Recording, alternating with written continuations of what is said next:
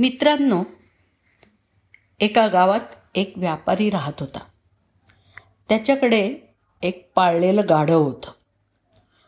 सामानाची नियाण करायला त्याला त्या गाढवाची मदत व्हायची. तो गाढवाच्या पाठीवर रोज मिठाचं पोतं द्यायचा आणि मग ते पोतं घेऊन बाजारात जायचा आणि विकायचा.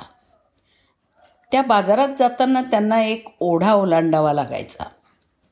एक दिवस ओढा ओलांडताना गाढवाचा पाय पाण्यात घसरला आणि ते पाठीवरच्या मिठाच्या ओझ्यासहित पाण्यात पडलं. मालकांनी त्याला उठायला मदत केली आणि मग ती दोघं पुन्हा चालायला लागली. थोडंसं मीठ पाण्यात विरघळल्यामुळे गाढवाला जरा हलकं वाटायला लागलं आणि ते खूप आनंदी होऊन पुढची वाटचाल करायला लागलं.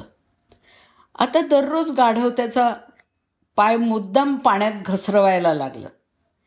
गाढवाचं असं रोजचं खोटं नाटक बघून त्याच्या मालकांनी त्याला धडा शिकवायचं ठरवलं.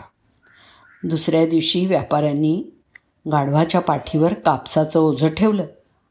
गाढवानी त्या दिवशी पण मुद्दाम पाय घसरवला आणि ते रोजच्यासारखं पाण्यात पण पडलं.